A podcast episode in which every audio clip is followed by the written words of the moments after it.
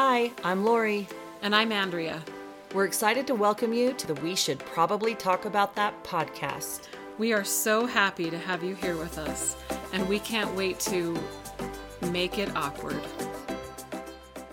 Hey everybody, welcome back to the We Should Probably Talk About That podcast. How are you? Hey. How are you, Andrea? I'm good. Good? We're good? Life is good. Got my iced coffee. I got my Diet Coke. My dog is sitting by our feet. Life is good. Yeah. Yeah.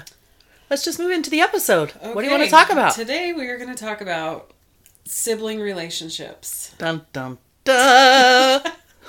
I had a conversation. Some are good, some are bad, some are interesting. I went to dinner with my mom last night and she was talking about our podcast. Hi, Mom. Hi, Mom.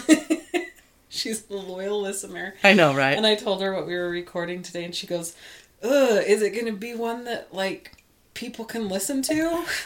You're like, hell yeah, everybody listens. Yeah, people can listen. She goes, like, siblings can listen and I can listen. And I'm like, well, if you want. Was she worried about we're going to offend them? I don't know. She just knows that Isn't that siblings' jobs? Speak my truth. To offend each other? Aren't we supposed to train each other to go and face the hard, harsh, cruel, cold world? Isn't that our jobs? I mean, I think there's something to the that is survival of the fittest in sibling relationships. Yeah, for sure. It introduces you to the cold, harsh world that's out there. Yeah, and it's also a comfort. It can be a big comfort as well. Oh, definitely. I mean, my second brother, he's been a big support through my divorces, and we're super close. And so, yeah. Yeah, as much as we would give each other crap when we were kids, we definitely are better now. And even as kids, you know, I think back to my relationship when I was a kid with my brother, because I just have 3 brothers, no sisters. And then I look at my kids. Lucky. I'm lucky that I don't have a sister. Yeah. Oh, I always wanted a sister so bad. I know. Anyway. But yeah, and I look at my kids who are just, you know, are fighting all the time, and I just feel like, do they love each other, and would they be sad if they were an only child? You know, as moms were like, why is it so hard all the time? It's hard. Yeah. But then like I wasn't even going to tell this, but a couple weeks before school got out, my son, who's a year older than my middle child, he got into a little scuffle on the playground. Some kid was picking on him and he retaliated, and my daughter, who's a year younger than him, saw him in the hallway right after this happened. Yeah. And was like, what is wrong? And he told her really quick why he was so flustered and frustrated. And she was on her way to her class and she ran down to his class. She's in 5th grade. He's in 6th grade. They both just finished. And she went to the teacher and was like, hi, you don't know me, but I'm his sister, and I just saw him and he got hurt, and told the teacher the whole story. Yeah, and they show up when they have to. Yeah, I know. And the boys ended up getting called to the principal's office and both had to write statements. And then the principal called me and told me the whole story. And she's like, it sounds like your son was not the instigator, but he did retaliate and we need to be careful about that. And then she's like, I'm not sure why your daughter got involved. And I was like, she's protecting I will never... Yeah. Discipline my child for stepping into a situation for one of their siblings that they weren't involved in. Like, I was so proud of her for and that's really up. When you see it is when they have each other's backs. Yeah. I mean, I think I've said this before on the podcast, but my kids would legit say to each other, shut up, drink bleach, go die in a corner. Mm-hmm. Like, so mean. Yeah. But then when they really needed to, they would rally around each other. And I remember that with my siblings as well. It was, you know, feast or famine, flight, fight, or fawn, all of it. Freeze, fight the hell out of us. I definitely got dead armed a bunch of times. So yeah. So it's good. It's good when they love each other. It's understandable when they fight, because I look at my siblings and I'm like, I wouldn't pick any of these people probably to be friends with in real life. No, these are just my forced family. Yeah. And they're really the only ones who know truly what you've been through to an extent, right? Yeah. I mean, I joke that you're lucky you didn't have a sister, and I do that kind of tongue in cheek because I love my sister. She lives in Florida now. She's actually moving out of the country soon, but we've never been super duper close. Mm-hmm. I mean, as little kids we were, but I then found out, I think I've shared this, and if I have, forgive me, but I found out that my mother, who I've expressed as a narcissist, would pit us against each other and mm-hmm. say, you're not like your sister. Everything comes easy for your sister. And I, being the sister, it's like, well, no wonder we never got along. You know, made me this unattainable goal that my sister would never, ever live up to. So of course we're not going to be close. And so, yeah, you know, sister relationships, I think, can either be super special and close or kind of difficult. And again, I love my sister, but we don't, you know, we don't talk a lot. We, if one of us is in dire need, yes, we pick up the phone and ask for advice or download, but we're not super close. And that's unfortunately because of my mom and her dynamic. And I think she did that to all of us, sadly. Yeah. So the thing that kind of prompted this, like moving on here to now that we're adults and we're all doing our own thing and living in different places. Yeah. And, you know, there's all these transitions where the first kid moves out and goes on a mission for the church or goes away to college, and the dynamic of the household changes. And now we're both at this point in our lives where you have a sibling leaving the country, yeah, and I have a sibling in a different state, and we've all just, and I lived away for 10 years. And so I've spent a lot of time with my siblings in the past 2 months. Yes, you have. And that's kind of what has prompted this. Like, what matters the most to me here? Because I was really isolated. Those 10 years that I lived in California, I was isolated away from my family. A lot of it, I think, was because of my spouse. And I kind of felt him kind of pull me away from that, and that's a whole different dynamic, but I felt like I was very focused on him and his family, yeah, and my family. I just distanced myself from them, and not intentionally. And looking back, it was like, how did I get that far away from those relationships?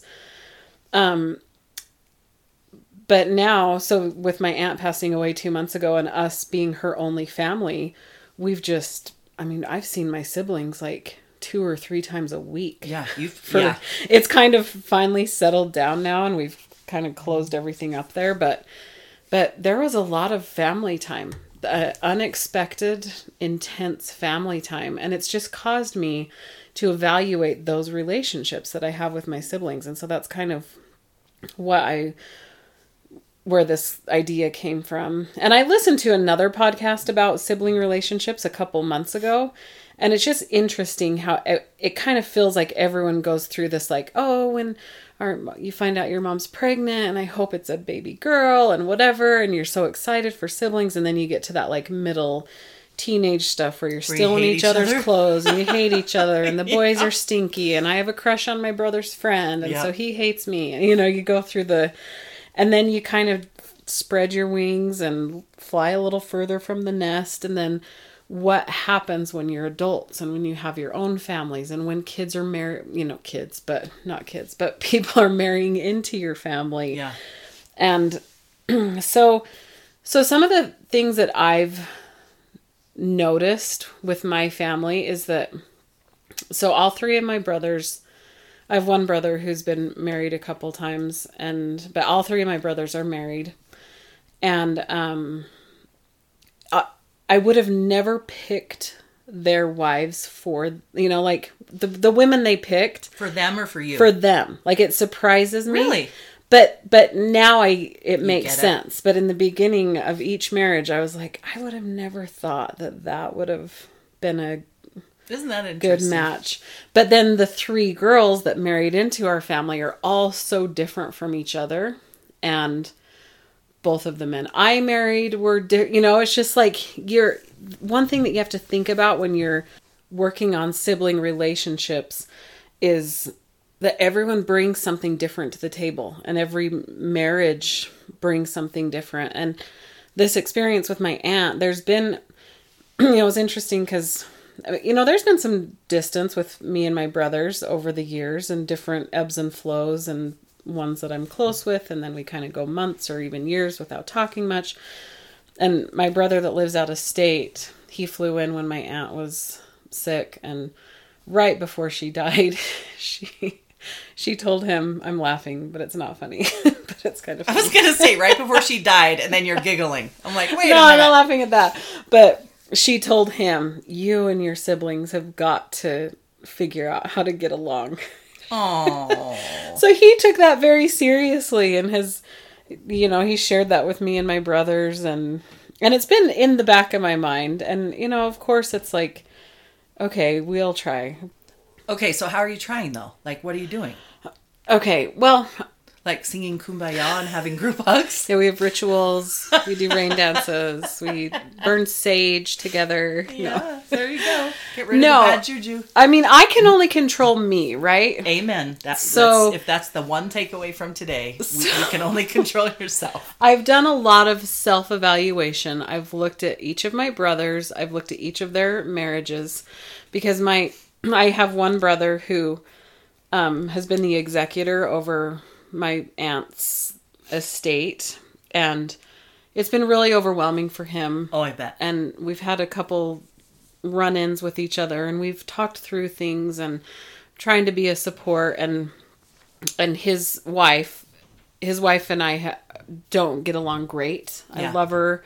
You're just not besties. Yeah. And so there's been some stuff there. And so I've really tried to stay in a place of compassion with each of the relationships. My brother that's out of state, his wife is great. They've had a hard time being far away and not being able to help with the estate sale and cleanup and everything. And then my youngest brother, who I'm the closest with, he has cancer. He got diagnosed with cancer a couple days after my aunt passed away. And so I haven't shared that on here or anywhere publicly really, but that's been an added thing for their little family. And your family as a whole, right? I mean, that's a big thing. Yeah, it is. It's been a tough couple months for sure. But one of the things that I realized as I've thought about the in-law kids who have been involved with handling my aunt's stuff is that all three of my brothers have in-law families that are big families, big personalities, a lot of kids, a lot of people married in, a lot of nieces and nephews. And both of the men I married, each only had one younger sister. And when I was married to these men, the sisters were not married. Yeah. So it's an easier dynamic in a way. So I've never had brothers or sister-in-laws on an in-law side of the family. I've been the only one. And so I don't know what that's like. I don't know what it's like to be the kid who marries into a family that already has all these other sibling in-laws and stuff. And there's a dog running through. There's it's fine. We're just going. She went upstairs. So I don't know what that's like. I've been the one to go into a new family and make waves. Each individual family, they each have their own dynamic, and it's like diluting the water, right? Mm-hmm. It's like all these different people are bringing more dynamics, and that in-law might not get along with that one, and it's a lot. Yeah, it's a lot. And so I think the biggest thing for me that I've realized is that I really have to believe that we all love each other, and I have to believe that nobody has ill will for each other. Nobody wants anyone to be left out or to suffer. But we all bring different life experiences. You know, we're all the in-law kids who married in were raised completely different than me and my brothers were raised. Me and my brothers have different experiences from our childhood and from the exact same house, right? I know. That's the thing. And that's the thing that I think so many people have a hard time wrapping their head around when they have an adult relationship with a sibling and that sibling has gone a completely different way. And like I was telling Lori last night, just as we were kind of talking about this subject, like people grow up and it's like, well, this person doesn't believe in God anymore, and this person's a lesbian, and this person's an addict, and there are those siblings that have kind of stayed the path of the family or the way that the parents want them to. The dog's back. Dog's back. Dog's back. There's the jingle. The way the parents want them to be, and it can be like, how did we all end up so different? We were raised in the same home with the same parents, with the same rules. And I think something that's so important to really be aware of is that our childhood home and parents can be exactly the same, but our experiences can be completely different. Yeah, everybody has a different role in the family. Mm-hmm. If you really start to dissect it, that's something that helped my kids through our divorce at first. Mm-hmm. The therapist came in and he laid down all of these labels and asked my kids, in your family, who are you? Mm-hmm. And like my oldest son picked up golden child. My oldest daughter picked up golden child mm-hmm. because they're expected to be, you know, on top of things. And I don't remember, sadly, what my youngest picked up. She's my most easygoing. But then my second son picked up Mr. Invisible. Mm-hmm. And just that, I mean, that would be interesting to do with a family. Like, what do you think your role is? And lay down mm-hmm. all these adjectives, because everybody does. You fall in line to your different dynamics. Yeah. And that's what starts to develop. You know, you see, well, Jimmy always gets X, Y, and Z, and he gets to stay up late, and he's spoiled. And then you're over here resentful. And, yeah. you know, there's just so many different dynamics to it. Yeah. And, you know, so my older brother, he's only a year older than me, but he's the only kid in my family that's ever been an only child. Yeah. He's the only kid that's ever had 100% of the focus of my parents yeah. for a time. I'm the only girl. So I was kind of like, oh, the token daughter, the, you know, so I got different attention from my parents because I was the only girl. Yeah. My brother, just younger than me, he's kind of assumed the role of the middle child, even though technically I'm a middle child as well. Yep. But there's an oldest, there's an only, and there's a youngest in my family. And then there's the middle child. And so he has the typical middle child stuff where yep. it's like, where is my important part in this family? And, you know, and he's had his struggles, and I don't know if he would identify it as, oh, it's because I'm the middle child, but I see it as that because I've studied, you know, birth order. And then my youngest brother, who has cancer right now, he also at a very young age was diagnosed with type 1 diabetes, which was very overwhelming and scary. And so that's a lot on a family. He needed all of the attention from the parents for a big season of our lives where the focus was on his health. And so just that alone, you know, with those different things that I've said, you have to believe that the experiences growing up are going to be different. Like, I'm the only person I've shared on here that I've always had struggles with my dad, and we've had highs and lows and really, really low lows and seasons of, you know, years of not speaking. I'm the only person on this planet that knows what it's like to be my dad's daughter. Right. No one else can understand that. Right. My brothers can't understand it. My mom can't understand it. You can't understand. Nope. Like, no one can understand what it's like to be my dad's daughter except for me. And I think we have experiences in childhood that become core memories that kind of, you know, and they can be traumatic core memories. And we kind of lock those in as reality. And in order to unlock those and kind of rewire our brain as adults and say like, yeah, we were raised in the same home, but we have to acknowledge that our experiences were different. We have to be able to find the key to get back to that locked traumatic memory to say, I believe you. I believe that your experience was different. I believe that you struggled with dad. I believe that you were sick as a child and needed a lot of attention. You didn't demand the attention, but you got the attention because you had diabetes. You know, yeah. There might be some jealousy issues with the attention that my youngest brother got because he was the youngest and because he was sick. That as a child, I couldn't identify it as that. But then as an adult, I could be like, oh, he was the youngest. He was spoiled. He was, you know, but I don't really believe that. I look at my brother now and I'm like, he's strong, he's brave, he's had more health issues than anyone. Right. He's resilient, he's positive. I don't say like, oh, he got all mom and dad's attention, so, and now he has cancer. So, huh? Right. You know, right. never would have thought like that enter, but there could be some childhood core memory where I was like, I need a little attention. Yeah. But he gets it all now. Yeah. And there has to be awarenesses of that kind of thing happening to understand each other as adults. And I think that's a big block for people. I do too. And it's bringing up a question for me to ask, and you may not have an answer yet or be able to even put a finger on what it is. But so I think about my sibling dynamics, and my brother and I, we're the middle kids, and then I have an oldest brother and a youngest sister. Mm-hmm. but I'm the oldest daughter, right? So it's a little different, you know. But my brother closest to me were 2 years apart. We're close. But my other two siblings were not as close to them. Mm-hmm. And I look at you and you're saying how, you know, we went years and didn't talk. And yes, sadly, death and marriages usually bring a family together, right? Those are the two things. And what would you say you attribute to working through some things?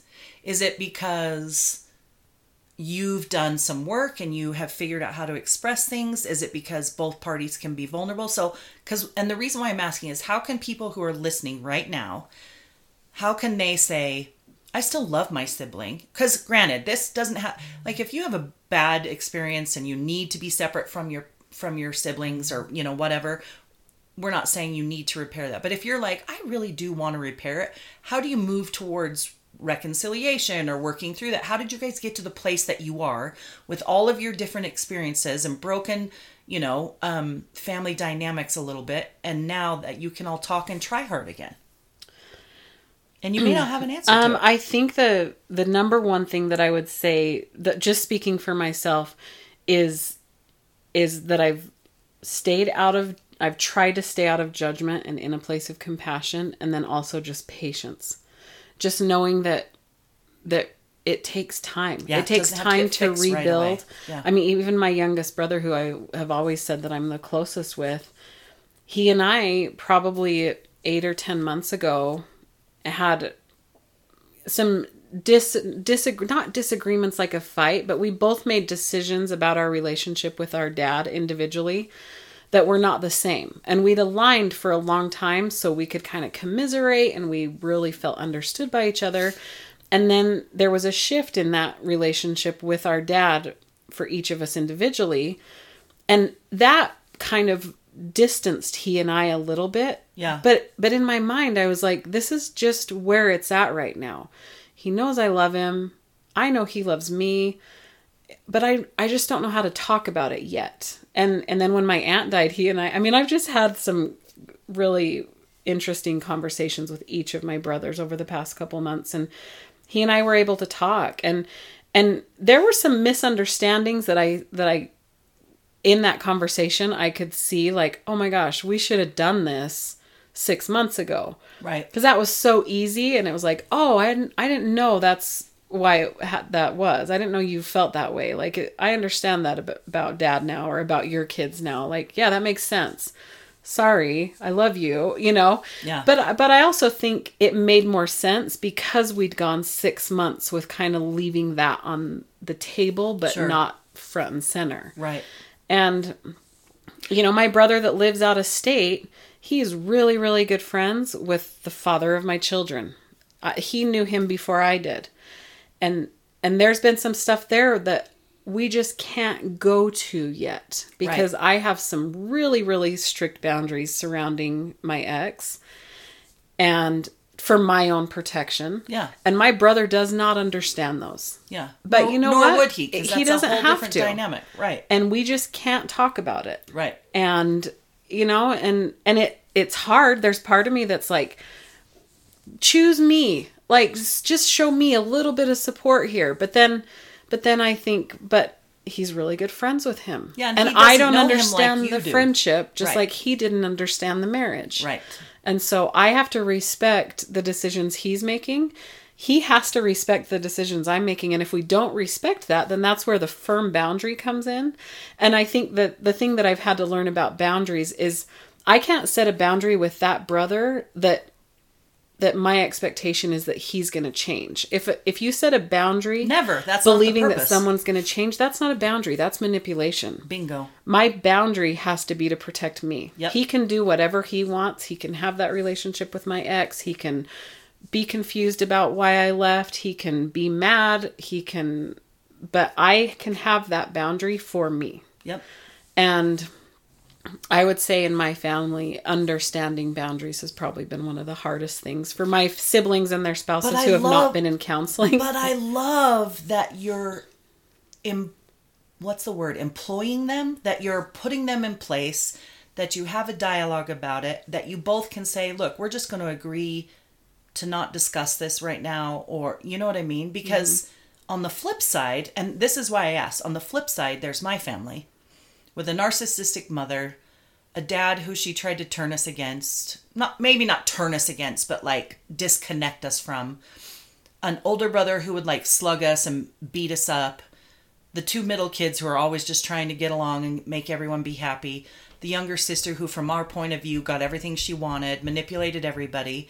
And so we just don't talk about things. Mm-hmm. We just, it's like this very superficial kind of family dynamic where, yes, if mom and dad need help, we all rally around it, or, you know, but it's not the same. So for me to sit and watch it, it's so interesting because I'm observing, working through things, or at least acknowledgement, but not touching them right now. Whereas at our house, it was survival of the fittest. Our parents would always leave. They'd go to the bars and go, you know, bowling. We'd be with my brother who would hit us or slug us or make us wrestle with him. And it was this very kind of like, but then we'd go camping and be best of friends. And so it was this very kind of fake world in a way. And now we're older and we try harder, and my brothers and my sister come over for a barbecue once in a while. But again, it's because we have that love, but it's nothing deep or connected. So that's why I asked that question. It's so interesting to me. Yeah, it's all so fascinating. And I think that's something that's helped me to not get frustrated when my brother's wife, you know, sends me a text about all of her feelings. And I don't take it personally because I know she's coming from a place of being raised in a completely different family where her family handles conflict differently, and she desires our family to look different, but we just can't be what she wants us to be. And I have to just take it for what it is. That's so key though. And that's something I want to point out again. Yeah. People can't take it personally. And I think a lot of us do.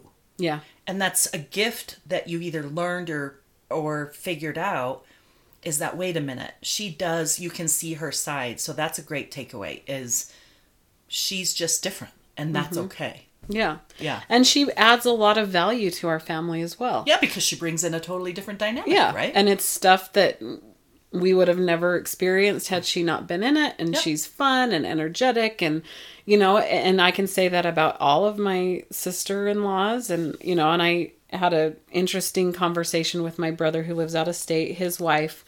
They were here for Thanksgiving, and my brother and both of their kids got really sick. So she came to Thanksgiving alone, and she and I hadn't really had a one-on-one for a couple of years. And we ended up sitting and talking for a couple hours at Thanksgiving, and talking about the distance that we felt with each other. And I think that's been something that I don't want to forget, is the conversation that I had with her, the conversation I had with my youngest brother about our little 6-month distance, is that when we've come back together and talked, I found myself saying that it wasn't as bad as I thought it was. We never stopped loving each other. Yeah. We misunderstood each other, and that was such a great reconnection. Like, I want to remember what it feels like to be like, oh my gosh, I'm so sorry. I thought you were mad because my brother said this, and I thought you were mad because of my conversation with dad, and I thought you probably thought I was mad because, you know, just communicating, sitting in the messy with your family and having those hard conversations. I would love to do that, right? It's been really cool for me. I think it is possible for so many people. I don't know necessarily if there was a narcissistic parent that may bleed into other parts of the family or the siblings. Yeah.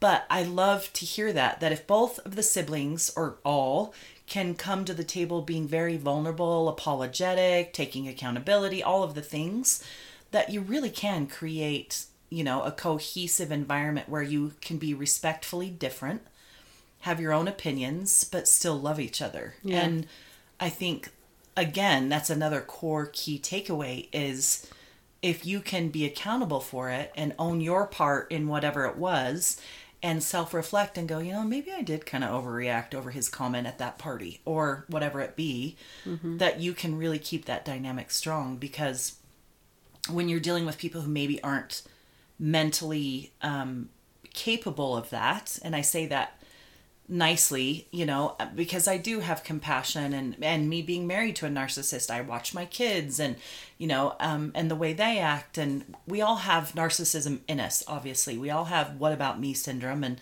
that's definitely the human way. But if you can repair those human relationships beyond your childhood or the issues you have now, it's beautiful. And I think it's so amazing to watch as you guys have buried your aunt, and you know your parents have been involved, and you all have just rallied around her, that you can come to the common place to where you connect and do what's best for the family. Mm-hmm. Yeah And I I think this is going back a little bit to childhood, and maybe this will just help our listeners to kind of really think back to what it was like to be a child with your siblings, because I felt like my childhood growing up didn't feel like a super safe, happy home all the time. Yeah. We kind of, the only thing I remember as far as extracurricular at a young age is that we all four did AYSO soccer. Yeah. That was what you did.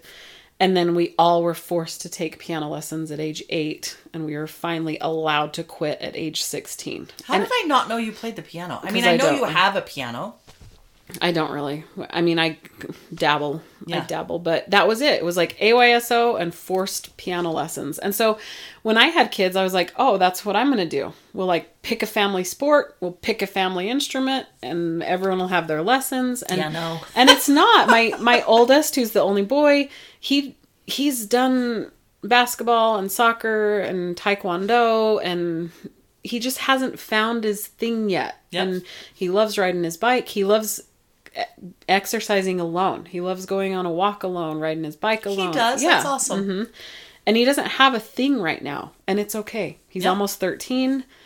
I always thought my kids will be in something, and I do feel like I'm hoping something will click soon, but I just want him to figure it out. I'm not forcing anything. My middle child, she is soccer. She wants all of the soccer, and not much else interests her. She was in the school musical this year, and it was okay and whatever, but she's soccer. My youngest is wants to do everything. And mostly, I mean, she's going to start an art class. She's in piano lessons. She sings in a choir in Salt Lake. She's learning how to crochet. She just can pick up things so naturally, and she wants to be involved in everything. And so when I look at what my kids are going to say when they're adults, is it going to be is my son's memory going to be, oh, Mom didn't really get us in anything. She just was we just could try whatever. My youngest is going to be I had 4 lessons a day for every thing through childhood, and sports and music and art, and I loved it, and I learned, my kids' childhood memories are going to be so different from each other. And then they'll make fun of you when they're old, so just get ready. I know. That's what we do. I know, and then I'll pay for therapy, and they'll be fine. Right? No, make them pay for therapy. That'll be good. But it's just little things like that where we can't say, we were raised in the same house by the same parents, so why did we all end up so different? Everybody's experience is so different. And our kids need different things from us at different times. You've talked a lot about your son, where your energy drink morning dates were such a huge thing, and your kids were all at my house a couple weeks ago, and just listening to them as adults say, well, you always took him to go get Monsters on the way to school, and the other 3 never experienced that because they didn't need it. You saw a need in him, and you met that need. We have to realize that all of our kids, we can't just, if our kids were all the same straight out of the chute, motherhood would be so easy. Yeah. But figuring out what each kid needs and realizing that their memories are going to be so different from each other's, and we have to acknowledge that. Yep. I could sit in a room with my brothers, and we could all share our childhood experiences, and they would be so different. There would be jaw-dropping things that I would say about my childhood memories that my brothers would be like, it wasn't like that. It wasn't like that. No, really. It happens. And when I was in treatment in Tennessee, my therapist caught me constantly when she would have me talk about my childhood. I would say, but if my brother was here, he would not even say, he wouldn't even remember that. And it was like I was apologizing for my experience. Yep. And my therapist was like, your brother's not here. Tell your story. Yeah. Your dad's not here. Tell your story. Yeah. You were invalidating your story because it's maybe I saw it wrong. Maybe this is my fault that I see it this way. Yeah. That's what you were indirectly doing.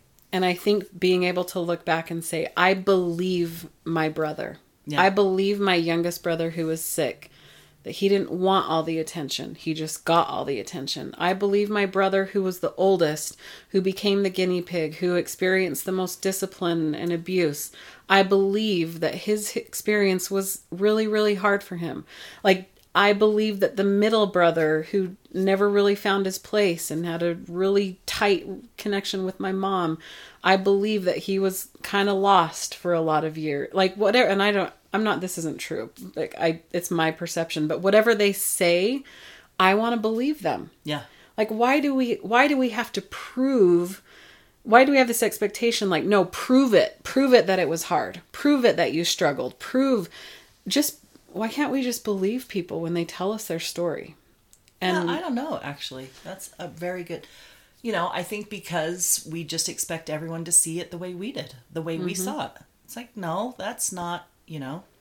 It's like the telephone game, though, right? I mean, somebody can start something and go one way and go the next, and you're going to get two different answers at the end. Yeah. It's just... That's the way it is. And, my sister, whenever we get together, because she lives out of state, is I was like, you guys were so mean to me.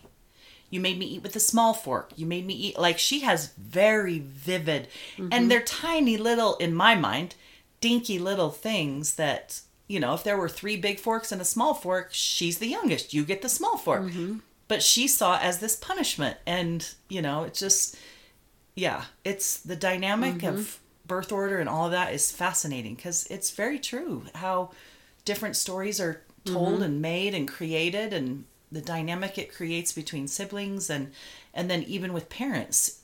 I watch my mother treat my oldest brother completely different than the rest of us. Or even I watch the way my mother treats my children, because I'm a girl, completely different than my brother's children, because he's a boy. And it's crazy. We got to wrap up here, but that just reminded me of a story that I want to tell really quick, and then we'll wrap up. So when I was in school, I was in clinics, and I had a lot of new clients that I just did to get clinic hours. And I had these 2 brothers that I met with for probably about 2 months, every week for 2 months. Yeah.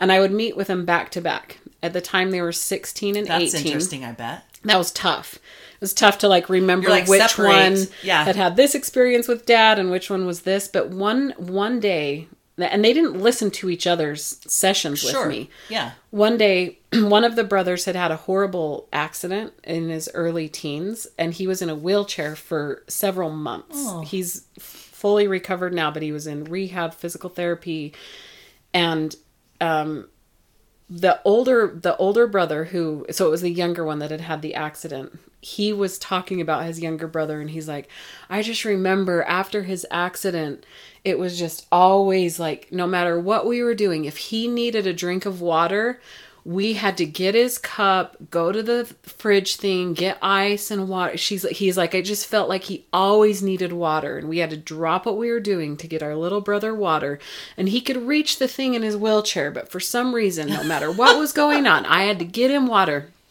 The next hour, I'm with the 16-year-old.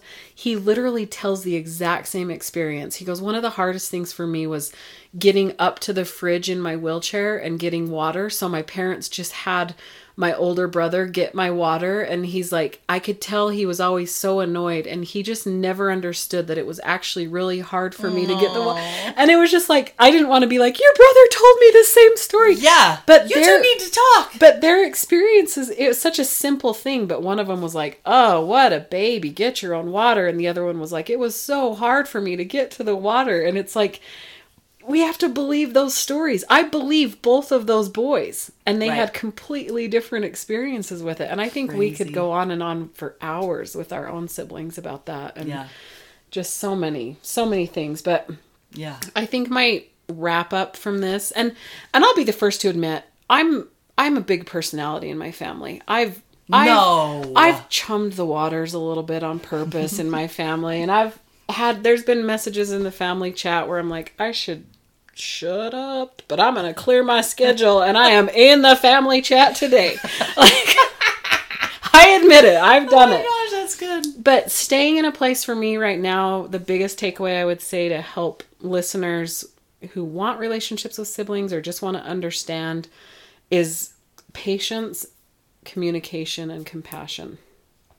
And if you can remember those three things and not taking it personally. Yep. When someone's projecting and just really wanting to be understood and no, my dad was this way to me or mom never did this. Like, try to understand and not say, well, they got treated that way because they think I got treated this way. Just right. Let it be their experience. Yep.